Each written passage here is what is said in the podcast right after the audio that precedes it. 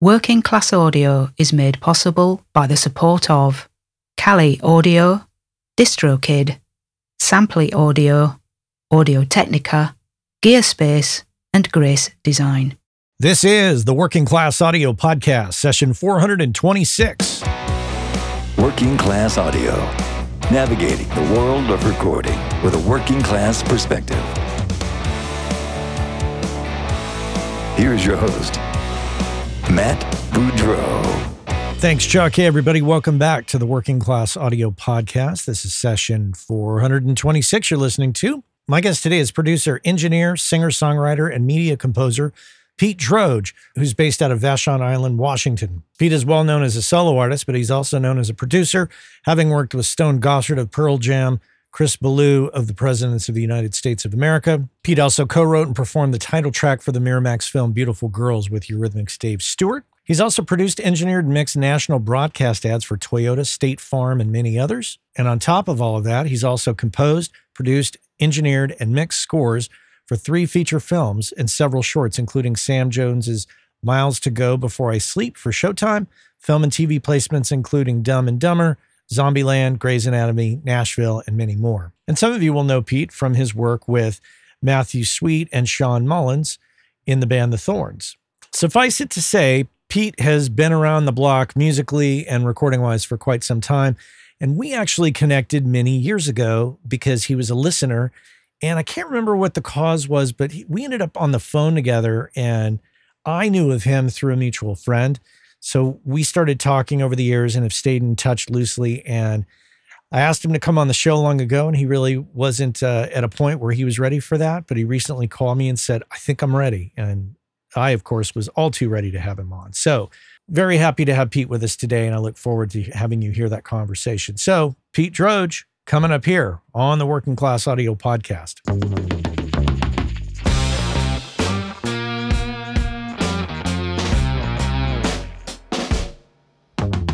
Grab your coffee cups, friends. Let's talk about automation. I can't remember if I've talked about this with you all or not, but I'm going to talk about it right now because it's what is on my brain. So here we go. Automation, in terms of your digital life, can greatly uh, save you a lot of time. So I'll give you an example. Very simple. The guest suggestion form that you all fill out to suggest guests for this show, that's all automated, right? You go to workingclassaudio.com, you know, you go to the guest suggestion form, you fill it out, you submit it, boom. That sends us a notification so that I know that somebody has a guest suggestion and I can log in and see what that is. That's the most like simple way of doing that as opposed to people emailing me, which they still do, and I redirect them to the to the form because it's the way I keep track of it. So that's the simple thing. I use a thing called Typeform for that. You can also use Typeform and other things to put together a very complex set of tasks to collect data, to give people quotes, to get guest suggestions. When it's confirmed a guest is going to come on, this is what happens. I send them an email, and that email contains a video that I've recorded on Loom, L O O M. They watch the video. At the end of the video, it takes them to Calendly, which is a scheduling thing. That's another piece of automation out there. They find a date that works for them, they pick a time, they book it, and then that takes them to a Typeform form, form and they fill that out. And then we get a notification that they've done all that and we have them scheduled. The form takes them through a series of questions and gets them to upload their pictures that we use for the promotion. It's a really great thing. So, the automation thing is something that Mark Abrams from Puremix has been my mentor on. He is a badass when it comes to automation. You know, and in fact, maybe I have talked about this before because I know that uh, I, I, think I've mentioned this before. Mark uses a, a, very complex automation system for Andrew Talks to Awesome People for Andrew Scheps' thing, right? So they save a lot of time and a lot of back and forth with automation. And the thing is, is that some of these things like Typeform can automatically talk to other applications, but in in, in some cases where you need something a little more complex, there's this piece of software out there that I think a lot of you have heard about called Zapier, Zapier or Zapier, and I think you say Zapier. So let's say Zapier. Zapier can say, Uh, it can connect Typeform to Google Sheets to Gmail to all kinds of apps, uh, MailChimp, whatever. Tons and tons and tons of software out there. So you get two different applications speaking to each other through this uh, liaison, which is Zapier in this case. And it really can help you set up this very complex and fascinating world of automating stuff. You can use it for a number of things. It's really just up to the imagination. So I know that automation and AI and all that is like the hot topic right now. People are talking about that a lot. This this is just basically you directing these pieces of software uh, to do certain things. You program it, you get it to do what you need, and gather the information that you need. So, if you're a studio owner, uh, this could be a great way to onboard clients. Uh, if you're a freelance mix mastering person, it could be a great way to automate that process, get people to in- input the song name, how many tracks it is, and you could create like a pricing thing for them, a pricing menu if you wanted, and spit out a quote at the end. If you want to see a fantastic example of how this works, Brian Lucey, mastering engineer, go over to Brian's website, Magic Garden Mastering. Yeah, I think that's it. Let's check. Yeah, Magic Garden Mastering. Brian has a fantastic form that you fill out and it spits out a quote. So if you want to know what it's going to cost for him to master six songs, fill out the form, submit, you get an email back, tells you the quote, and then says, you know, do you want to start this project? And then it starts you on a whole nother journey. So that's a really great example if you want to see something something great there. Brian's going to get an upli- uptick in traffic after this, I'm sure. Uh, I got to have Brian on the show at some point. I realize. Anyways, the the automation thing can be a very powerful tool. It's it can get really complex too. So start simple if you if you want to check it out. Uh, I'll include a link in the show notes to Typeform. I love it. It's really, really been great. Now, some of these things, you know, they'll cost you a few hundred bucks a year to use. So, you know, if there's a free tier and you want to try it out there, that's cool. But if you know that you're going to do something larger with it, just pay the money, dig in, start experimenting and, and, and doing that. Uh, but once again, they all cost money. So, you know, Typeform and Zapier and all this stuff adds up. So, plan your plan your automations uh, accordingly, carefully, and uh, but here's the other thing too, is that when you do it, you could have an uptick in business. Many possibilities with automation. So check it out. I'll put uh, link links will be in the show notes for Zapier and Typeform and anything else I can think of. So head on over to workingclassaudio.com and check that out. And uh, I hope you can automate some of these tasks and it will improve your, your audio business. That's my rant. Thanks for listening.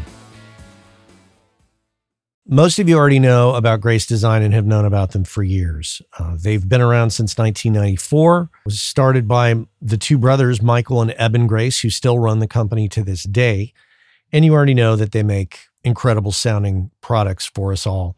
What you might not know if you don't know them is that Michael and Evan are two of the nicest people on the planet, easily approachable, very knowledgeable. You might have met them at a trade show and experienced this. Without a doubt, it's one of my favorite companies out there in the world of pro audio. You m- might have heard me a few times talking about the Grace 908 Atmos controller. I think the most elegant solution, if you're going to be doing Atmos, that is the best solution out there, as far as I'm concerned, hands down. And prior to that, I was using the Stereo 905 controller for many years. Not only that, but most recently, I've used their 108 mic pre's to do the Room 219 combo jazz record that you might have heard me talk about. The point is, is that they check all the boxes for me. They're incredibly nice people. They make incredibly great products. They're located here in the United States in Lyons, Colorado, and employ a number of people. They're the epitome of a small business here in the US, and I just love that whole thing. So, if you are in the market for mic preamps or instrument preamps or monitor controllers, this is the company to check out, hands down. If you don't know about them, go to gracedesign.com, check them out. And if you're in the market for any of those products, you absolutely have to consider what they offer because what they offer is superior build quality and sound quality. And those of you who bought their products in the 90s that are still using them, you know exactly what I'm talking about. So check them out, gracedesign.com. I know the business of audio is a frustrating one sometimes. The audio part's pretty pretty fun, but it's the business of it and the career part of it that's a little challenging to many of us. I can completely empathize with that. And if you thought to yourself, God, I wish I could talk to somebody about this, you can do that. You could talk with me about it.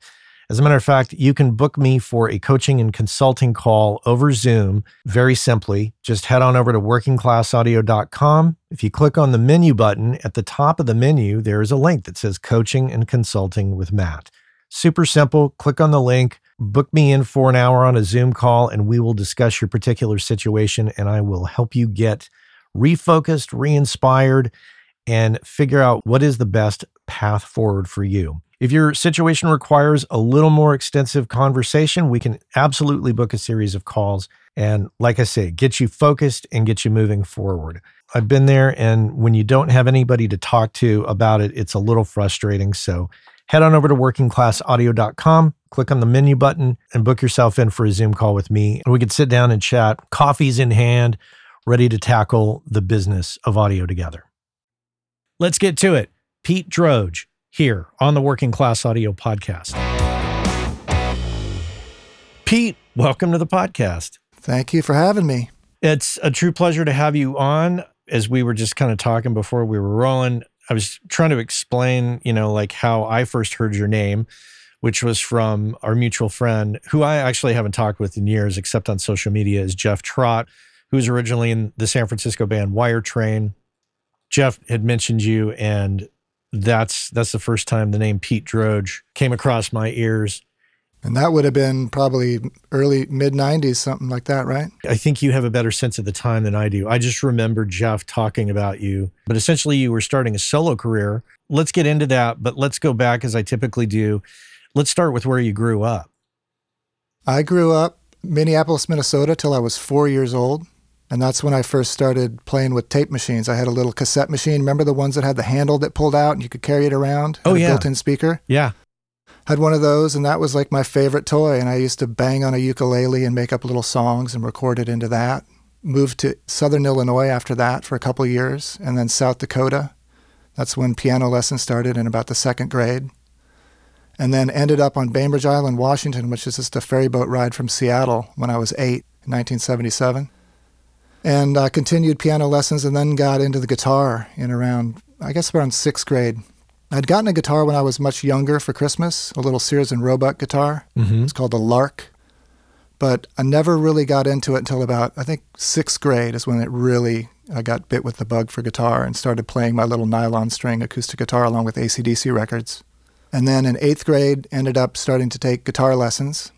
Ended up playing in the jazz band in high school. My first proper band was called March of Crimes. so that earned me my, my footnote in rock history because that band, for a moment, I was in it with Ben Shepherd from Soundgarden. Oh, wow. So I was in it before Ben joined, and then we overlapped for a minute. And the singer was a guy named Jonathan Evison, who's gone on to be a New York Times bestselling author. And uh, Stone Gossard from Pearl Jam wanted to be in the band for a minute, and there's sort of some debate whether he was in the band or whether he just wanted to be in the band according to Wikipedia, he was in the band, but I'm not sure that he actually was. so that was a full on, straight ahead punk rock band. That would have been my freshman year of high school, I think. So that would have been around 83. So the Seattle punk scene was pretty, pretty happening at that time. Let me ask the moving around in the early days of being a kid, was that because of divorced parents or was that because of military parents or what why was that? My dad worked with group homes with juvenile delinquents. Oh. And so he would basically start a group home, get it up and running, and then move on to another town and start another one and get it up and running. So that was the first two moves. And then in South Dakota, he ended up working for the state. And then same thing in, in Washington, worked for the Department of Social Health Services or something like that. Okay. So we were following him him around for jobs. So before I cut you off, you were talking about the Seattle punk scene. Yeah, so March of Crimes, also of note, the drummer was a guy named Steve Nelson who went on went on to be in a band called The Accused, which is a pretty important punk rock band around here. We played in Steve Nelson's bedroom. We did one recording, which is lost. So someday, hopefully, we'll find that recording. We did a cover of a band called The Farts, a song called Only Heroes Come Home in Boxes, and we had an original song called No Other Way And that was just full on straight ahead punk rock. And I was at the time kind of transitioning away from the harder edge stuff and getting into Bob Dylan and blues like B.B. King and ended up quitting that band. And then right after I quit, they started to kind of take off and they ended up opening for GBH and played a bunch of the really cool clubs in Seattle. And I was super jealous at the time. But, uh, you know, ultimately, and, and, John was like one of my best friends and my neighbor, and he'd come back with these amazing stories of playing these shows in the city and stuff.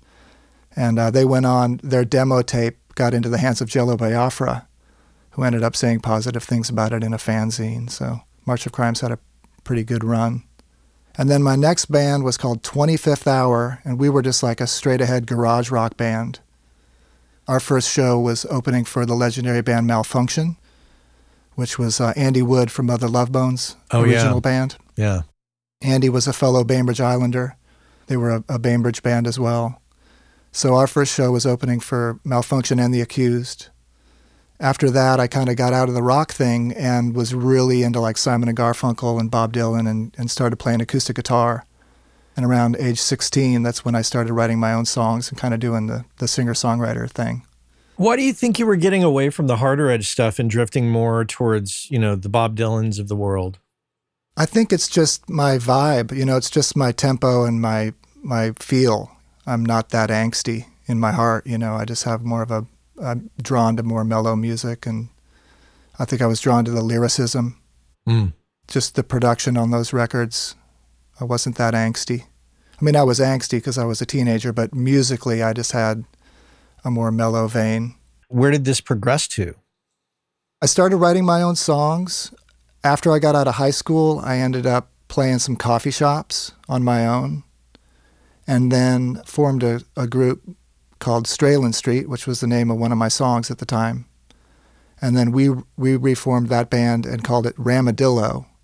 And that band was sort of alt country before anybody used that term alt country. Mm-hmm. We did really well in the Seattle bar scene. We played a lot of gigs, stayed really busy, built a pretty good following. But that band was more kind of more high energy, and I started bringing more mellower songs to the fold and the guys in the band were kind of, you know, oh, people are going to leave the dance floor if you play that slow stuff. And so at that point, I just kind of felt like it was time to really move on and just go the solo route, you know, really embrace the singer songwriter thing, kind of let go of the boot scoot and boogie rock and roll country stuff. Was that intimidating to you to, you know, you'd been in bands and there's always like a support system with the band. And when you're a solo act, it's, it's on you. I was pretty fearless about it. There were gigs that I would play, I remember one in particular it was a showcase at a big club called Rock Candy in Seattle, which was sort of one of the main rock clubs in Seattle. And I'd just get out there in front of this crowd that had just been listening to either heavy Red Hot Chili Peppers style funk or full on grunge. This would have been the early 90s when Seattle was really blowing up. Mm-hmm. And I would just get out there and just fearlessly strum my acoustic guitar and play my tunes. So I think I was just passionate about what I was doing. I believed in what I was doing, and I just got up there and did it. And that's that's hard when you're the mellow guy following the aggressive band. That audience. It was a juxtaposition for sure. Yeah. yeah, it was a big contrast for sure. Were you doing any recording of your tunes on your own at that time? Were you starting to shape what would be your thing sonically then? Well, the first recordings I did, we did a recording of the band 25th Hour. Actually, John Evison, who was the singer in March of Crimes, recorded it. We had just like a little realistic mixer, mm-hmm. and we did a little tape in our bass player's living room. And then I would play with a boombox and my stereo. So I'd record into the mic on the boombox and I'd play it over the big speakers of the stereo and then overdub it back onto the boombox and back and forth. So that was like my first multi tracking experience. And when I was 18 or 19, I'd saved up money. I was planning on moving to New York. And one day on a whim, I went to American Music and spent every penny on a cassette four track. I bought a Yamaha MT2X cassette four track machine. And then that became my total passion. And that's really when I got bit by the recording bug. So I had a little basement set up with my four track and would make demos Some of those demos found their way to my friend Stone Gossard, who at the time was in Mother Love Bone. He passed it on to the uh, Mother Love Bone's A&R person at Polygram. And I got a demo deal at that time. So that was maybe my second or third studio experience was doing a, a demo deal for Polygram. Before that, I had worked at the same studio. It was called Reciprocal. Mm-hmm. So that's where like Nirvana recorded Bleach and Soundgarden recorded, recorded their early sub pop records. And that would have been with uh, with Jack.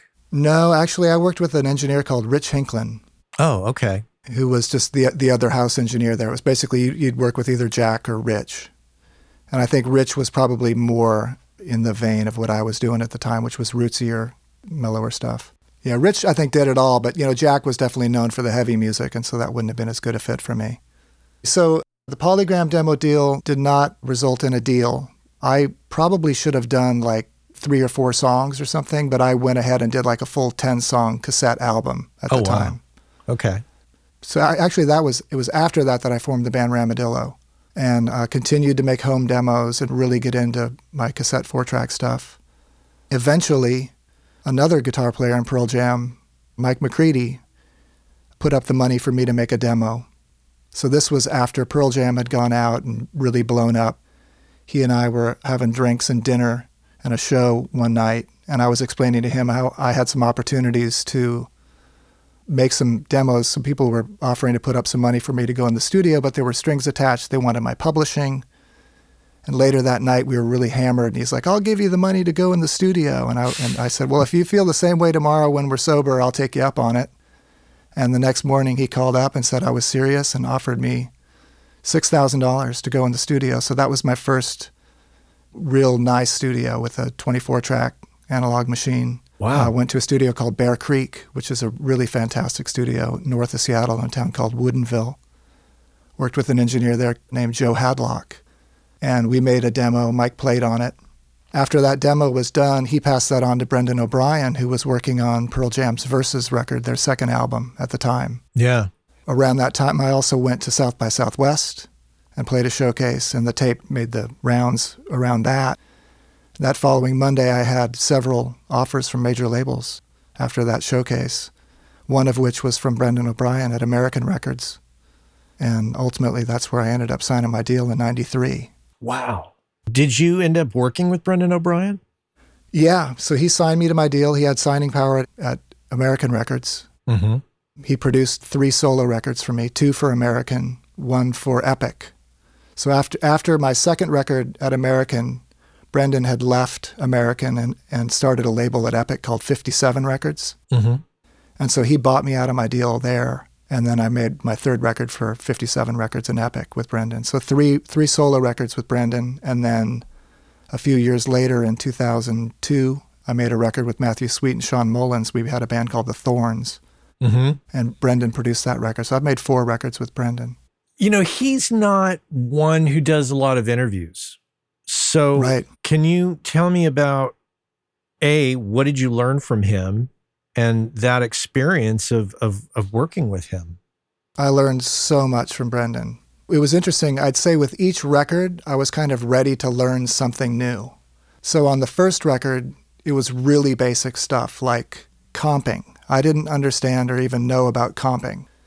And uh, there was a story where I was playing a guitar solo on a song called Fourth of July. And I was out there and I was trying to get it and I was, you know, kept messing up and tried a handful of times. And, you know, I was a young 20 something at the time. I got sort of flustered and upset. And Brendan was like, okay, we're done. You're good. We got it. And I sort of went off in a huff into the lounge of the studio and kind of pouted. And then he comes up a little while later and he goes, come on down, listen to this. And I had assumed he's an amazing musician. I, I had assumed that maybe he had gone in and replaced the guitar part and put a solo on himself. Mm.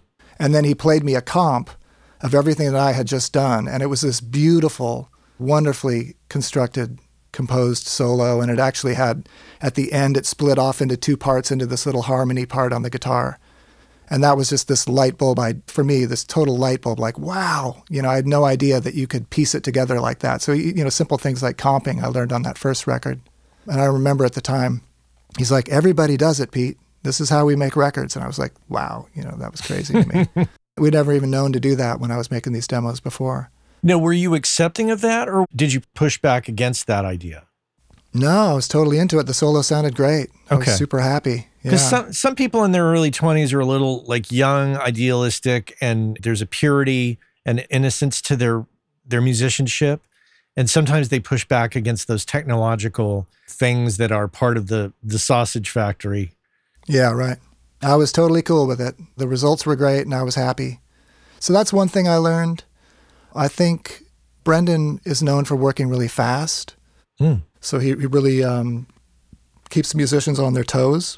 So learning not to get too in the weeds with worrying about minutia. He's the kind of guy who like if you have an idea, whatever mic is nearby, just throw it up and go.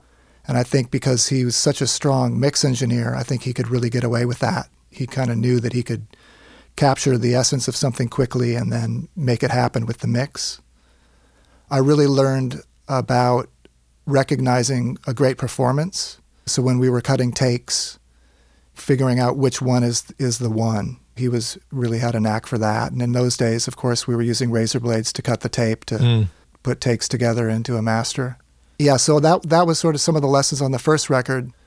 As I got deeper into engineering, by the second and the third record, I was paying more attention to what he was doing with EQs and compressors. So getting more deep into the weeds of the, the nitty gritty of the engineering and paying more attention to that and, you know, literally writing down settings, paying attention to where he was notching out 450 hertz on the kick drum and he was boosting 4.5K a little bit on the kick drum. And I was really paying attention to, as he would solo things up, getting a sense of how they would sound on their own and then listen to how they would sound in the full mix. So definitely as I got further along in my path as an engineer, I was more into the technical stuff.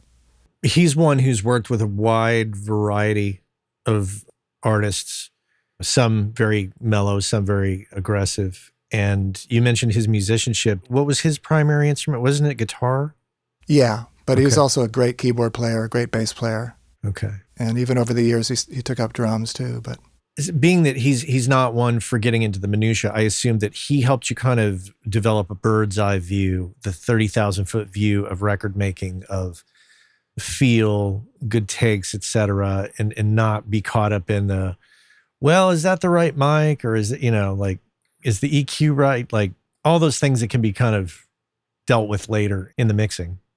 I think we were working at a great studio called Southern Tracks in Atlanta. Yeah. great sounding room. Mike Clark, the uh, owner of the studio, had an incredible mic collection. Huge SSL board, outboard rack to die for. So I think, you know, when you have all that in your favor, you kind of have to work pretty hard to screw it up when you have as good as good of ears as a guy like Brendan has. Hmm. So I think probably to a certain extent, he was doing more than I recognized at the time. There's probably more that he was tuning into than, than I was tuning into. There was a lot of focus on drums for sure. Like we'd spend some time, not like legendary 70s cocaine fueled three days on a snare drum Right. type stuff, but there was a lot of focus on dialing in the drums. He was very clued into the snare drum. Like he'd very much be policing the drummer, especially Dan McCarroll, who played on my second record, was a really hard hitter. So he was constantly policing, you know, the tuning of the drum. If it was starting to slip, get the drum tuned back up. And more time finessing the sound of the drums. And I remember on my first album, we spent some time getting a drum sound, spent a little time getting a bass sound. And then when we got to the guitars, it was super fast. And I can't remember, I think I just watched a video of a studio tour that I shot of my first album, Necktie Second. I think it was a 441 Sennheiser Mm-hmm. and a 57 on the amp. So I went in to get the guitar sound and it just happened really fast. And I remember being a little disappointed that we didn't spend more time futzing with the guitar sound, but it just sounded great. It's like a, a nice guitar through a nice amp, couple good mics, couple good mic pre's, and they knew where to put the mics. So I think with somebody like Brendan, he makes it look easy, and there's probably a lot going on that he's tuned into that I was missing at the time. Yeah. And I wonder if being a guitar player and keyboard player, if he was putting more of his time investment into the drums because maybe that's maybe guitar comes naturally to him. So maybe making sure all the T's are crossed and I's are dotted on the drums you know, I'm speculating. I have no idea. Yeah. But And you know, drum sounds are just really important. It's just the foundation of a of a rock record, especially getting the phase right. There's a there's a lot more that can go wrong with a bunch of mics on a drum kit than a couple mics on an amp. yeah, truly is. Yeah, it's the DNA of most rock records, the drum sound. Yeah, yeah. Well, so record deals happening. Were you, you know, and this is very working class audio of me to ask you this, but were you making a living? Were you able to survive? Yeah, yeah. I mean, mainly on advances, actually, completely on advances now that I think about it. And we, you know, our labels were supportive with tour support. So I was able to pay my band and spring for hotels. And eventually things went well enough. Ended up with a hit at radio and a song in a big hit movie. And on the soundtrack for that movie, that was Dumb and Dumber. A song called If You Don't Love Me was the lead single for the soundtrack for that album that went gold. So things were going well enough that we graduated to a tour bus and ended up getting some really amazing opportunities as opening acts. We toured with Melissa Etheridge and Sheryl Crow and Tom Petty and the Heartbreakers. On my second album, we did a cross Canada tour with Neil Young and Crazy Horse Hmm. and a, a bunch of other bands that we opened for. So, yeah, I was able to make a nice, comfortable living, was able to buy a house that I'm sitting in now. Wow. Yeah. Yeah, that's excellent. Yeah, there's still, uh, uh, actually, I should put a link in the show notes. There's a video of you playing on David Letterman. Yeah. Yeah. We did Letterman actually a couple times. Did the Jon Stewart show back when he had his own talk show. So that was fun. I'd like to ask you about that time period in terms of like, I always look back, like, if I knew then what I know now and was more, I think, like accepting of who I was. Cause I think in terms of when you're a musician, there's always the concern, or at least there was for some of the people I'd hang out with, of selling out, doing the wrong thing, and making bad decisions. And there's so many people coming in and around you. So sometimes it's hard to know like who to connect with, who can help advance your career, and what moves you should make. So where was your head at for that? Because, like I say, if I could go back and relive those days and those moments, knowing what I know now, I think I'd kill it. I'd be much more on top of taking advantage of every opportunity. Were you taking advantage of those opportunities or did you feel a little lost? I think I was surrounded by good people. I think American Records, especially, was very artist friendly. So I didn't have a lot of the classic scenarios where the label is really meddling and sort of messing with things. Mm-hmm. Brendan and I were very much left alone, so we were able to kind of make the records we wanted to make. I think I always had enough of a vision of what I wanted to do that I kind of always had my eye on the prize and wasn't really swayed from that. So we definitely shifted towards a more more of a rock sound. I think part of that was driven by playing big arenas as an opening act. The sound just got sort of more energized and louder. I think part of it was the band that I had formed around me, the Sinners, Mm-hmm. included a great guitar player named Peter Stroud, who a lot of people might know as Sheryl Crow's guitar player for the last 20 odd years, a great bass player named Dave Hull. So I really started kind of writing material for the band, and the band really liked to stretch out. There was a little bit of a jamming element to it, Mm-hmm. and we definitely got louder and more intense. So each each record, Necktie Second was a, a more mellow record on the whole. My second album, Find a Door, was definitely cranked up a bit more. And then my third record, Spacey and Shakin', was really fuzzed out and, and pretty rockin' and bashy, and definitely more of a, a rock record. Do you think, and, and you kind of hinted at it, but do you think that's a result of the venues you were playing? Yeah, I think so. You know, when you're kind of out there in front of 15 or 20,000 people trying to win them over, it was sort of a natural progression just to kind of turn things up and rev it up and get a little bit more high octane with the sound. And, you know, that was something Hmm. that was definitely part of my upbringing. I was huge into hard rock as I was growing up as a kid. I was a big ACDC fan and Black Sabbath and loved that stuff. Not that that was the style of rock that I was into. I was more in the sort of Neil Young, Tom Petty kind of vein of rock. But the decision making and the writing and, and the presentation of the music was starting to become geared towards bigger places. Yeah, yeah. As we were touring that way, even songs that we had recorded in a more mellow fashion on Necktie Second, my first album, we would sort of pump it up for the live version. Mm. There were cases where we would do more of a sort of arena rock version of the song than more the intimate living room version, if that makes sense. And I want to point this out, and I'll put a link in the show notes for the listener. There's a book David Byrne from the Talking Heads wrote it called How Music is Made. And he really talks about how over the gener not generations, but over history, the creation of music was determined by where it was performed, essentially. You know, if it was Yeah. performed in churches versus CBGBs, all these different things. And so that's why I'm kind of drawing this out of you because I'm I'm curious about that. And it seems that you are doing you are doing exactly that. Yeah, yeah, for sure. I think being an opening act too, you just you want to kind of come out and you want to get people's attention. You want to swing for the fences and play to the back row. Yeah, you really do. Try to win them over, get them to notice you. So this is occurring, connections are being made, you're able to buy a house, you're making a living, it's just blooming and blooming and blooming. And then what? Well, the first album did really well. Tons and tons of press. That's when we did Letterman and things are going really well. That's when we did the Petty tour, which was just a major highlight. We did three legs on the Dogs with Wings tour, which was the tour behind the Wildflowers album.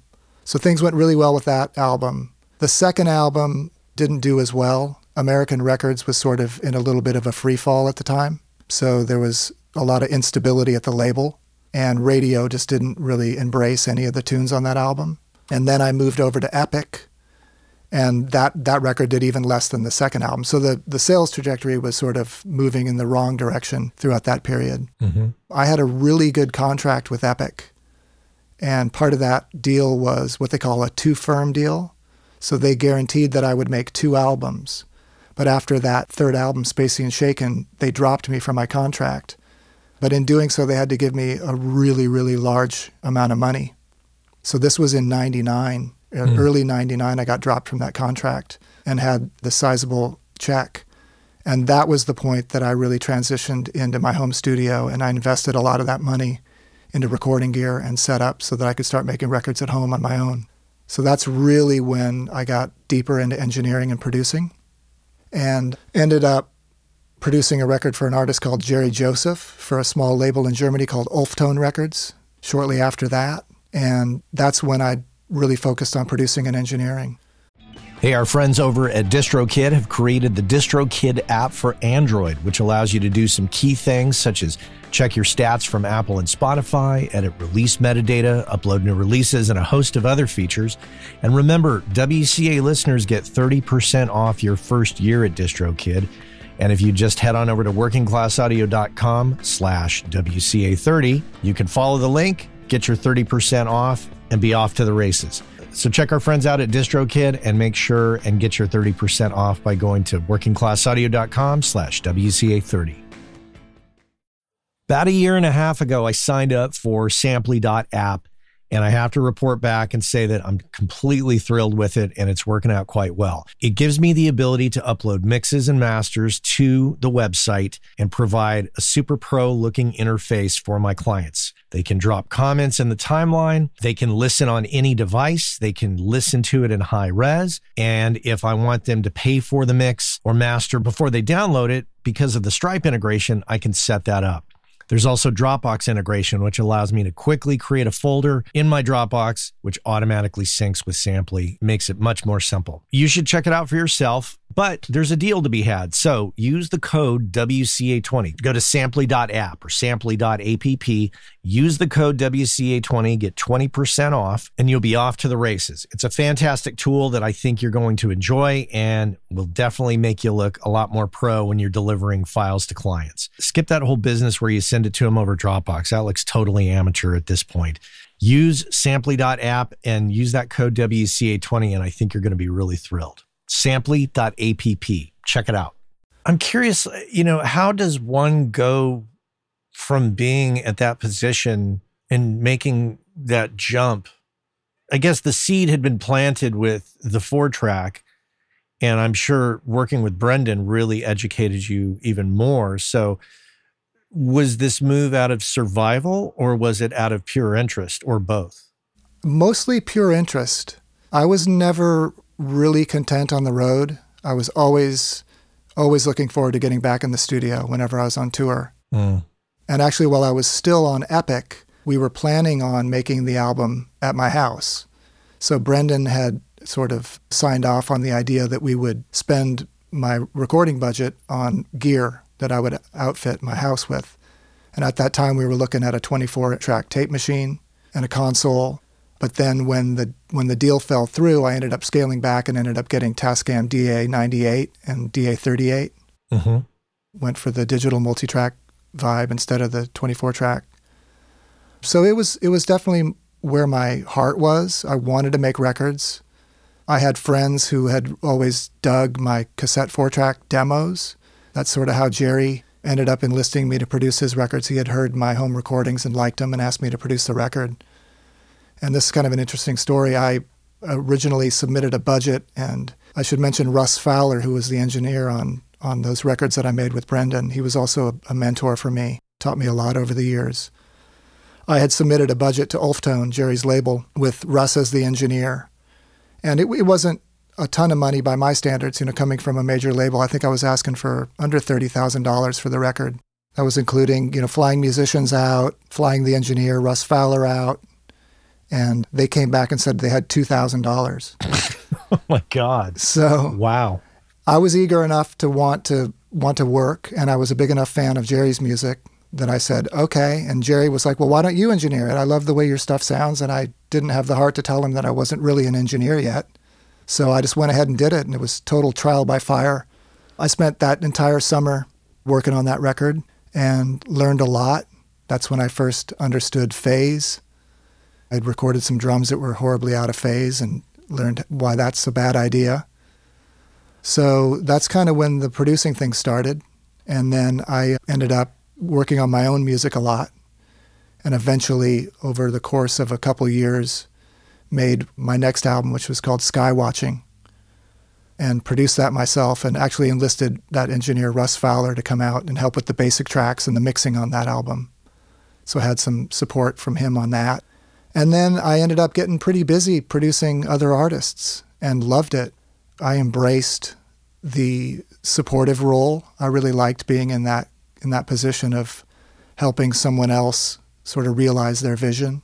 And I think having been an artist and been on the other side of the glass, I think made me an empathetic producer. I think it really, hmm you know, worked worked well with the artists that I worked with. So I ended up staying really busy for several years in the producer's chair. And during that time, the Thorns kind of happened, which was that band that I mentioned earlier with Matthew Sweet and Shawn Mullins. We signed with Aware Records, which was part of Columbia. That was a whole experience unto itself. We co wrote all the songs together, and it was a three part harmony band. hmm We got compared to CSN a lot. Yeah. And again, we worked with Brendan. We got Jim Keltner to play drums on the album. Wow. Roy Roy Bittan played keyboards on it. It was just like a dream. We spent like a half a million dollars on that record. Did you do it at your place? No, this was done at Southern Tracks with Brendan O'Brien. Oh, okay. Okay. And we used uh, Paul Buckmaster, the legendary string arranger who worked on all those early Elton John records, did a string arrangement. We flew on a private jet from Atlanta to Nashville to record the, you know, 22 piece version of the Nashville Symphony. It was just crazy, big budget Columbia Records, Wow. Half a million. overblown. I think so. Yeah, in that neighborhood for sure. Yeah. Wow. Yeah, big record. And so at that time, I was doing that, but I was also at home doing these independent singer songwriter records. So I was back and forth, just working like crazy. I was booked solid as a producer at home and then would fly out and do the recording and the writing and the touring with the Thorns. That was a better part of two years.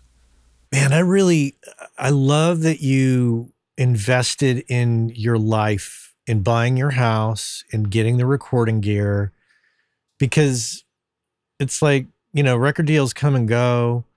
But when you buy these assets like this, they become a part of your your income for the future and and keeping you stable, giving you a solid place to live.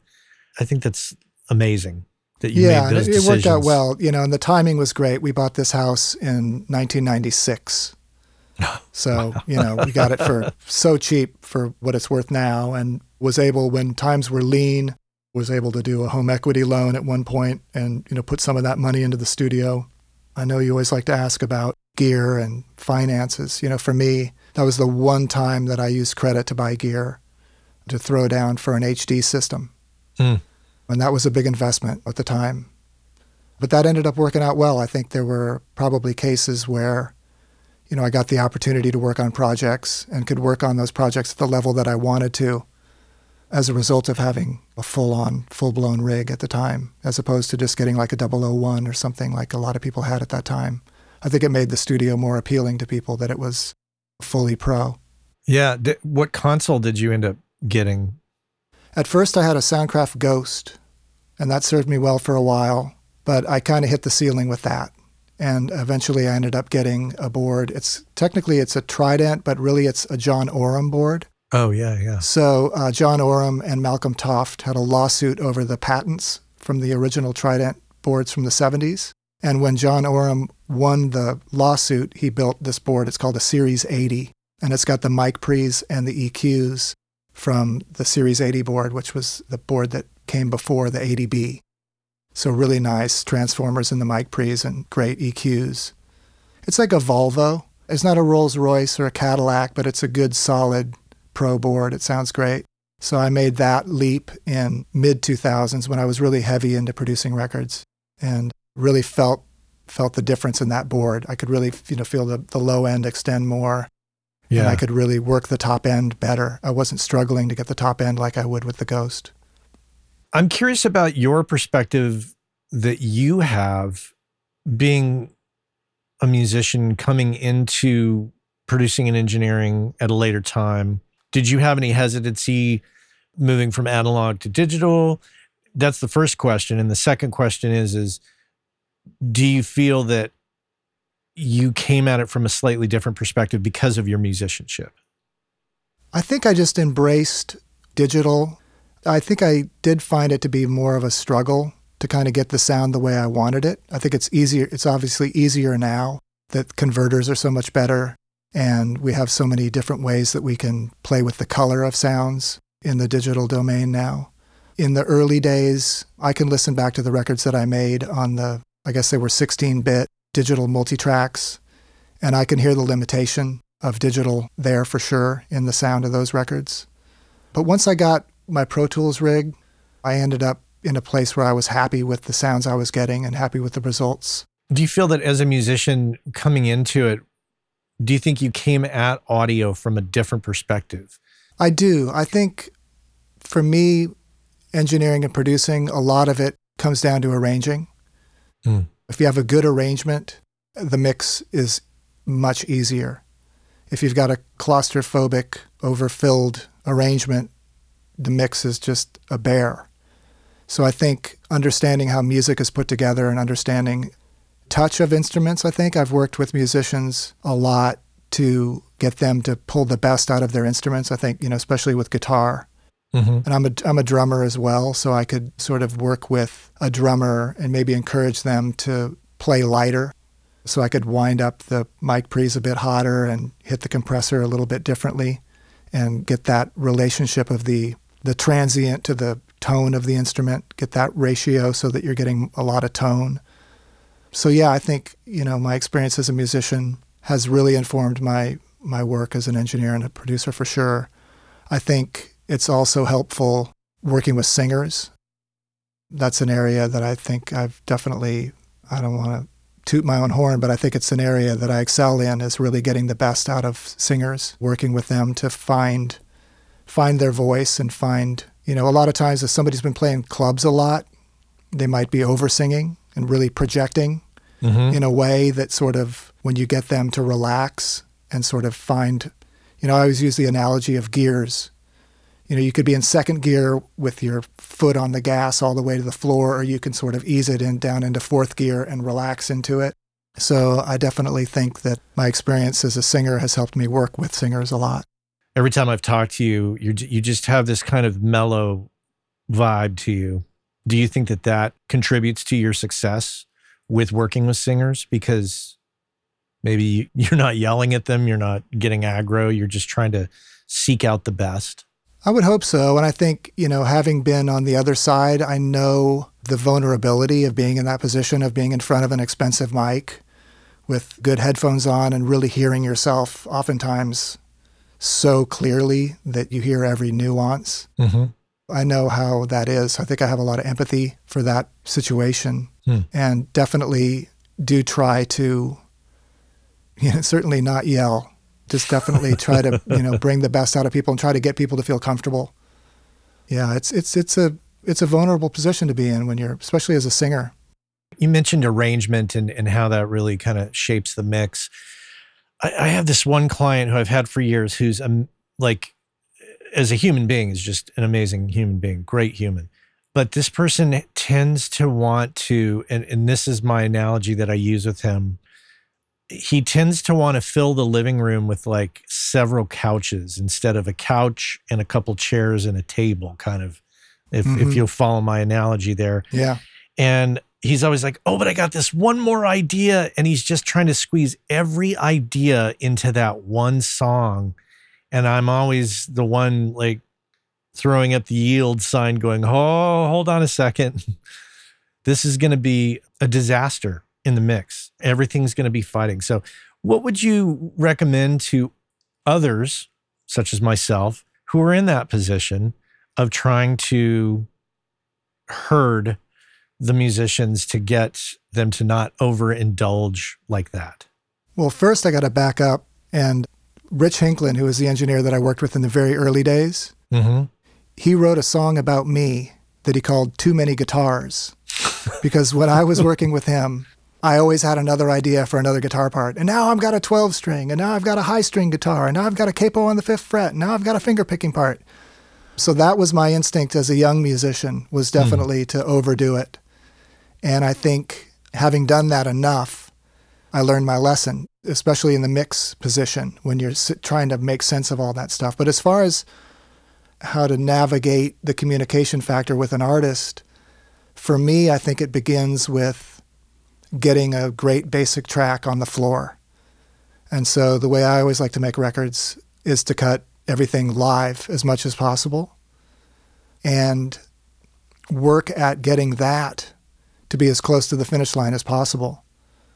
And then oftentimes what I'll do is I'll work on sort of pre-mixing with what we've got, you know, off the floor before we start adding things Mm-hmm. and really try to get everything that's there to count and then try to find where the space is. So if you really spend the time kind of shaping things and getting your mix put together, and nowadays with computers, we can mix as we go and hit save as and come back to it later.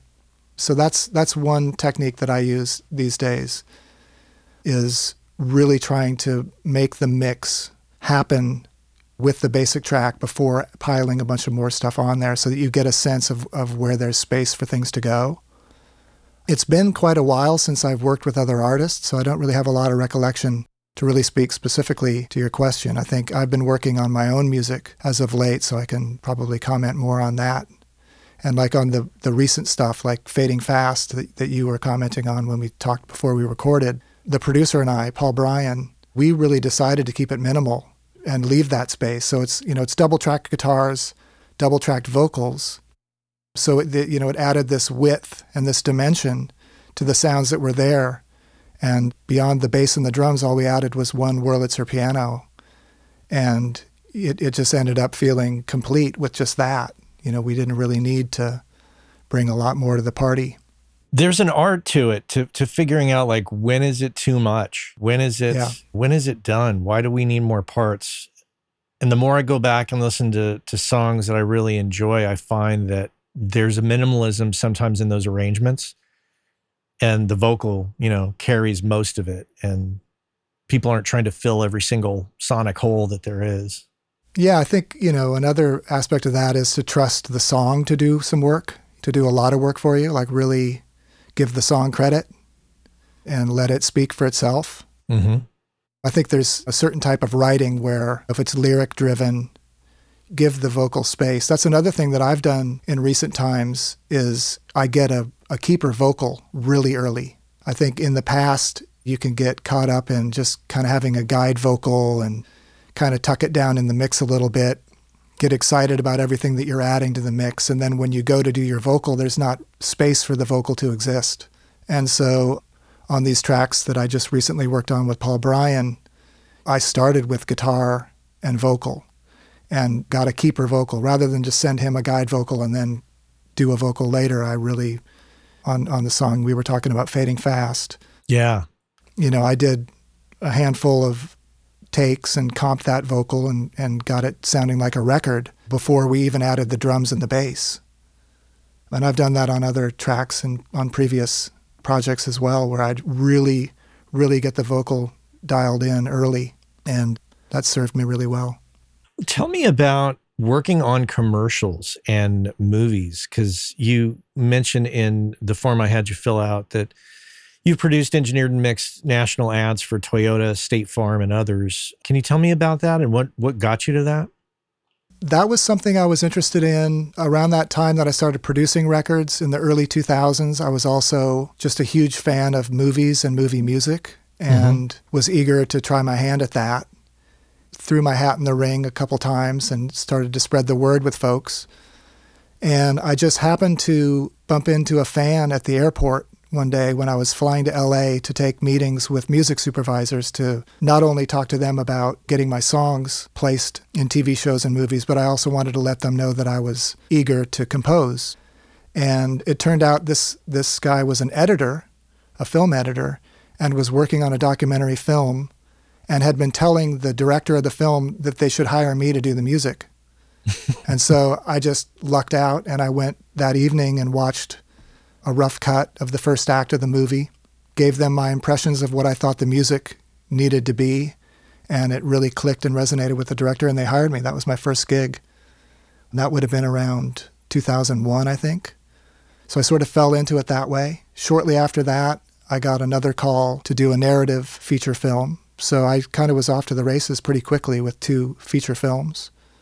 Once I had those under my belt, I knew that the commercial world, as my friend explained it, he said doing feature films is like drinking a pint of beer, and doing a commercial is like drinking a shot. Everything is more condensed, mm. much more intense, a lot more potent, and a lot more lucrative as well. So I knew that there was a lot of money in advertising. And so I put together a little composer reel and shopped it around to all the ad agencies in Seattle and got nothing back. And I had imagined, you know, I, this was right after the Thorns. And the Thorns band, we did pretty well. We sold a couple hundred thousand records and we played the Tonight Show and we got a ton of press. And I kind of thought that these ad agencies would be happy to have me after this run of success that I'd had. And I just got crickets back. Nobody was interested. But then about a year later, I got an email from a guy who worked at the biggest agency in Seattle and was interested in having me do music for a public service announcement. And it was no money, but it was an opportunity for me to sort of show the agency what I was capable of. And I was really excited about it, and I agreed to do it. And as a thank you for doing that, they offered me two national T Mobile commercials, wow. which was like a lot of money. And it was two commercials with eight seconds of music each. And that was sort of their, their way of saying thank you for doing this free PSA for them. And then the PSA went away. So basically, I got this thank you for the gig that I never even did. So that gig happened. And right after that, I had met a really amazing, talented guy named Sam Jones. Sam's known for making the Wilco documentary, if you saw that film. I have seen that film. And he's a really, really successful celebrity portrait photographer and also directed commercials. And he had done a photo shoot for Entertainment Weekly with the Thorns. We had become fast friends and he had asked if I had any interest in doing commercials, and I said yes. And it turned out that when he called for the first time, I had just finished the T Mobile commercials, so he was able to show those to the producers of the spots that he was working on. So I sort of fell fell into the business kind of near the top. I mean, not at the very, very top, mm-hmm. but I didn't have to sort of slug my way up through local carpet commercials to kind of get into the game my understanding too, and tell me if I'm wrong, is purely based on the experience of, in fact, an old client of mine who got an Oreo cookie commercial, scored the music for that commercial. It was kind of a reinterpretation of the Oreo cookie theme song. So he didn't write the song, but he kind of reinterpreted the song. And that ran nationally and brought in high five figures immediately. Yeah, it's it's crazy. And it's even crazier if you get your vocals in there and if it's a Screen Actors Guild contract. Mm-hmm. And so my wife and I would sing on these commercials, and you get paid as an actor if you do singing on these commercials. and so, So- that ended up being like crazy lucrative, like, you know, healthy six figures. Wow. And, Yeah. and two two checks coming in, one for her, one Yeah. for you. Yeah. And if you double your vocals, you get paid double scale. and then every time every time they reuse the commercial, you get paid again. So there would be cases where there was one job where there were like 14 different spots as part of this whole campaign. And then all 14 would get changed to Spanish. And then you would get another round of checks for that. And then they would cut it down to a 15 second commercial version and you would get another round of checks for that. It was it's just crazy. I have a friend who uh, works in that world a lot. She called it her scholarship from God. So you're writing this music, you've got the studio to do it all. So you're doing everything on your own. So you're not your layout is is minimal. That's right. Yeah. That's amazing. It was really amazing. And, you know, so at the same time, I would sort of jump back and forth between doing, you know, really low budget indie short film. And then I would jump over and do like a commercial for big money and then jump into producing a record for a singer songwriter. So I was really busy during the mid 2000s through maybe around 2012 or so with that kind of stuff. And then eventually kind of burned out on it it can be really stressful. That's that's what you get paid for is the stress. It's it's very high pressure that kind of work. Hazard pay. Exactly. Yeah. Huh. Where did that lead you? I mean, and and and I have to ask. I mean, during all all of this, I mean, I know you did the Thorns thing, but I mean, did you ever think I'm going to put together another band and I'm going to go out and I'm going to try the solo thing all over again? I continued to make records. So I I made a record that came out in 2006 called Under the Waves. And that record actually was really successful for me. Financially, that was my most successful record because we had tons and tons of licensing on that record. That was the Toyota commercial. We had a song called Going Whichever Way the Wind Blows. It was licensed to a national Toyota commercial that aired during the NFC and AFC championships. Uh huh. And we had movies and TV shows, like a bunch of placements on that record. So that record did really well. I did a project with my wife called the Droge and Summers Blend. That was a, a two part harmony group that we did. We put out a, an EP in 2009. Mm-hmm. And then I did a soundtrack album in 2011 for a movie that I scored called A Lot Like You. And then we did another blend EP in 2014. So, um, you know, among doing all these scoring gigs and producing other artists, I was always chipping away at my solo career and, and at the Droge and Summers Blend project. So I was always keeping my toe in the waters of writing songs and making my own records. But because the commercial world was so lucrative, I didn't do much to promote my solo work. I just kind of would lob it out there and, and work it to film and TV and keep my fingers crossed that the licenses kept coming in. And, you know, we continued to have good luck with that. There was a song from the Blend project called Two of the Lucky Ones that was really prominently featured in the movie Zombieland, which was like a, a massive hit movie. And that's become kind of a minor hit for us at streaming. And I I still have a coffee mug that you sent me. Right. The, the Droge and Summers Blend coffee mug. Yep. Yeah, and you had sent me coffee with that. I remember. That's right. I know you're a coffee that. fan. well, so this is fascinating to me because you were diversifying in all ways and really utilizing the talent you have, the gear you had. You and your wife were both involved. And oh man, I just, it seems like a great formula. But at some point, you developed chronic fatigue syndrome. And I'm kind of curious if you if you don't mind talking a bit about that and how that started to invade. Yeah, that that started in 2015 and it continues to this day actually. I'm much better than I was. But 2015 in September, I just hit a wall and it was after my father had passed away, so I think that was a really stressful time. Mm-hmm. So I think that probably contributed to the situation. I ended up that September just bedbound, just completely leveled and just zero energy. I thought I had walking pneumonia. I went to see the doctor and they weren't able to get to the bottom of what was going on. It wasn't until the following February that I was diagnosed with Epstein Barr virus, which is the virus that causes mono. Mm-hmm. And we started treating that, and I didn't get better. And by that following August, so almost a year into it, I found a specialist who had diagnosed me with some other infections. Yeah, I won't go into all the details of the diagnoses, but it was sort of a perfect storm of, of multiple situations, each of which caused fatigue. So it was kind of the combination of them caused like really massive, severe fatigue. I tried for a while to kind of keep my career going and eventually just had to throw in the towel and basically went by 2017 I went into semi-retirement and just completely pulled the plug on everything. I just couldn't couldn't continue to work. And just, you know, in the last handful of months, I've got enough energy. I'm at I'm at about 50% now. Mm-hmm. And have enough energy that I'm able to get back to my career and was able to cut those tracks that I shared with you and have started this new Substack newsletter, which is a way to share demos and outtakes and work tapes and stories from the road with my fan base. So I'm just now getting back to work. And it, it feels amazing. I'm just super grateful for the energy I do have now after being on the sidelines. In a nutshell, could you kind of, for the un, uneducated about chronic fatigue, could you lay it out? Like, what what is it? It's a mystery ailment most of the time. Most of the people who suffer from chronic fatigue, it's really difficult to get to the root cause of what's causing it.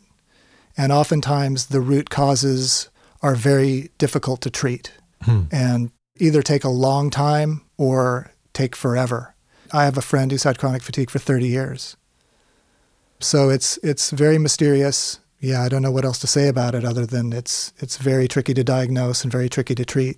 And very debilitating, it sounds like. For me, I'm lucky that all I deal with is fatigue. Some people get fibromyalgia where they also have pain associated with it. Oh yeah, I've heard of that. Yeah. Yeah, so I'm I'm fortunate that all I have is fatigue. And it's it's different than being tired. It's it feels a little bit like if you imagine being jet lagged and then doing like a 14-hour drive and imagine how you would feel after that. You kind of feel like that all the time. You wow. wake up in the morning and you, you, you don't feel refreshed at all. And and it's and it's weighty and it's very it's a very heavy fatigue. It's different than just being tired. And no amount of coffee or exercise makes it go away, does it? No, no. Actually, exercise is one of the treatments that is supposed to help. So it's sort of counterintuitive. Getting a little bit of cardio in is a good idea and does help.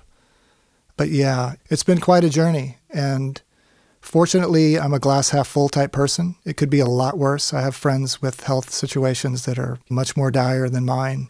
And I'm in a position where I've got royalties coming in and we're able to survive. So I ain't complaining. It's interesting because I, I doubt you planned for it this way, but all the heavy lifting that you did leading up to this set you up to have these royalties coming in and and I'm sure you saved a bit and had you done nothing, had you kind of coasted and not done the commercials and the movies and all that, it, you probably financially be in a much more challenging situation. Yeah, and and I know you always like to ask about finances and stuff. I'm definitely a saver, so that that was a saving grace for, for sure. That's great. Yeah. So you're finding now that you're operating at 50% and you sent me some new music which I think is fantastic. In spite of the fatigue, does it motivate you to fight back against that fatigue and just push on through to make some music? I've always through through all of it, I continued to work on music one way or the other. So songwriting was the one thing that I stuck with. Mm. And it was interesting how when the fatigue was at its worst, it really forces you to prioritize. You really have to ask yourself, okay, if I can do one thing today, what's that going to be? And for me, that was songwriting. Mm. So I continued to work on songwriting throughout the whole the whole journey, and just couldn't do any recording. Getting in the studio was beyond what I could accomplish. So, over the course of those heavy fatigue years, I amassed a pile of songs that I'm really excited about. And now I'm at the point where, with the help of a co producer, I'm able to get these songs across the finish line. So I can work up here and cut a basic track to like a little beatbox and get my vocal and a guitar down and then ship it off to LA and let my team down there flesh it out. And I kind of work long distance with them and it's it's worked out really well. And we're going to continue to kind of do that throughout the rest of the year. And the idea is to put out a series of singles that will ultimately lead up to a full album. It's pretty amazing, and I'm sure it's it's pretty frustrating to deal with. I assume that the mind and the desire is is is fully there and ready to work, but the body just doesn't always feel up to it. Yeah, you know, the way I describe it, if you've ever had the dream where you're trying to run but you can't run, that's kind of what it feels like. And for me, I have a very busy brain and I'm very passionate about what I do. So during the heavy fatigue years, it was immensely frustrating because I'd have all this time to lay in bed or lay in the bathtub and sort of plot and scheme and think about all the things that I want to do, but then I wouldn't have the energy to act on any of it. So it really was, there were periods of total frustration and despair. Mm-hmm. I won't lie. But I ultimately just focused on, you know, I'm big into meditation. I meditate two hours a day and would spend a lot of time with uh, what they call a gratitude practice. Mm-hmm. So I think that really helped me not sort of fall too deep into the pits of despair. And the periods of time where I did get fully depressed, they didn't last too long. And I'm actually quite surprised that I wasn't depressed more of the time than I was. The the music you sent me is that was a couple singles. Is the idea to put out a full album or or just to put out some singles? Yeah, so the plan is to put out a series of singles. I'm going to Okay. put out one every couple months. Okay. And then once I have 10 or 12, I'll slap those all onto a vinyl album and put out a proper album at that point. But I didn't want to wait. It's going to take so long to make this record because of the pace that I have to work at with Yeah. my fatigue. I didn't want to wait to share the music until it was all done. I wanted to kind of put out one song at a time. So the first of those was Fading Fast, and that came out on February 3rd. So that's available everywhere now. And then the next one will come out in a couple months. So I'll put a link in the show notes to those tunes. Tell me about Substack. That's a new thing in my vocabulary. Substack is an online publishing platform. I think the best way to describe it is it's kind of like a website, a blog, and a newsletter all rolled up into one. So they call themselves a newsletter platform. So basically, when you sign up for it, you're going to get whatever I post automatically in your email inbox. But it also lives online in what looks like a blog or a website. So people can sign up, and it's really geared mostly towards writers. And so there's a lot of really famous journalists on there Mm-hmm. Sharing their writing, and people can subscribe for free, but there's also a paywall element to it. So, what a lot of people do on there is they'll have some articles or some posts for free and then others behind a paywall. What I've decided to do is make everything that I post for free, but paid subscribers get early access to the new music that I'm put, putting out, and they get access to a link where they can download all the music that I'm sharing, and some of that is in high res audio. So the super fans who really want to collect it, because if you go to Substack, you can only stream the music, you can't download it. Mm-hmm. Um, so for the people who want to collect it, then if they pay for a subscription, they can go download the music as well. And so on there, you can share audio and video and writing and pictures. It's a really elegant, well designed platform. And they are tailoring it now towards musicians. There's a handful of musicians now that have Substack newsletters. And I'm loving it. I just had launch week on the 16th of uh, January. I, I, I launched it and did a post every day that week. And from now on, I'm posting about once a week or every 10 days. And I'm sharing everything from like my iPhone work tapes of songwriting and like a blog post talking about the writing process. I'm sharing uh, early demos of songs that my fans would know from the records. I'm sharing demos of outtakes of songs that didn't make it on the records. I'm sharing stories from the road. On my launch week, I wrote a story about the time that I was on a promo tour in Europe and was duped into playing the opening of a fast food chicken restaurant in Graz, Austria. so it's it's a really cool platform. I'm really digging it. The folks that have signed up for it are really responding positively. You know, I've been gone for a long time, so the super fans that are out there who really love my music have been eager for me to share stuff. So it's it's been a really great opportunity to get my music and stories and demos back out there. For the listeners, then in the show notes will be a load of things, including Pete's website, the Substack information, everything we've talked about, we'll make sure is there for you so you can check it out. I'm super glad you decided to come on the show, Pete. Because Thank you. uh, I've I've enjoyed uh, our our few brief chats that we've had over the last few years, and uh, I'm really glad to have you as a guest. Likewise, I'm happy to be here. I'm a huge fan of the show. I listen every Monday. It's like clockwork. Wow. Love it. Well, thank you so much. Great great to chat with you, and thanks again. Thank you. Our friends over at Kali Audio have just introduced the brand new LP UNF system, which is meant to give you everything you need from a studio monitor in a package that you can basically set up anywhere. And the system is specifically designed for your desk. So no matter how else you're using your desk, reflections from the drivers to the desk to your ears are accounted for giving you a perfectly clear picture of your mix that you can rely on to translate well. Whether you're putting them on stands behind your desk, on a desk away from walls, on a desk against a wall, on a desk on speaker stands away from the walls, there's a number of configurations and they have settings on the back to accommodate all of that and more. And if price is a concern, never fear. They're priced at 299. That's right, pretty affordable. Head on over to kaliaudio.com and check out the new LP UNF. Pete Droge here on the Working Class Audio Podcast. Thanks so much for being here with me today. I know I sound like a broken record, but remember, if you really want to help this show out, the best thing you could do is go over to your podcast aggregator, whether that's Apple Music or whatever you're listening on. Leave a five star review. And if there's an opportunity to write something nice, that would be a bonus. And I really appreciate it. But that is all for me today. I do want to thank my crew. That includes Anne Marie Plo on the editing, Cliff Truesdale on the Working Class Audio theme song, and the magical voice of Mr. Chuck Smith there at the top of the show.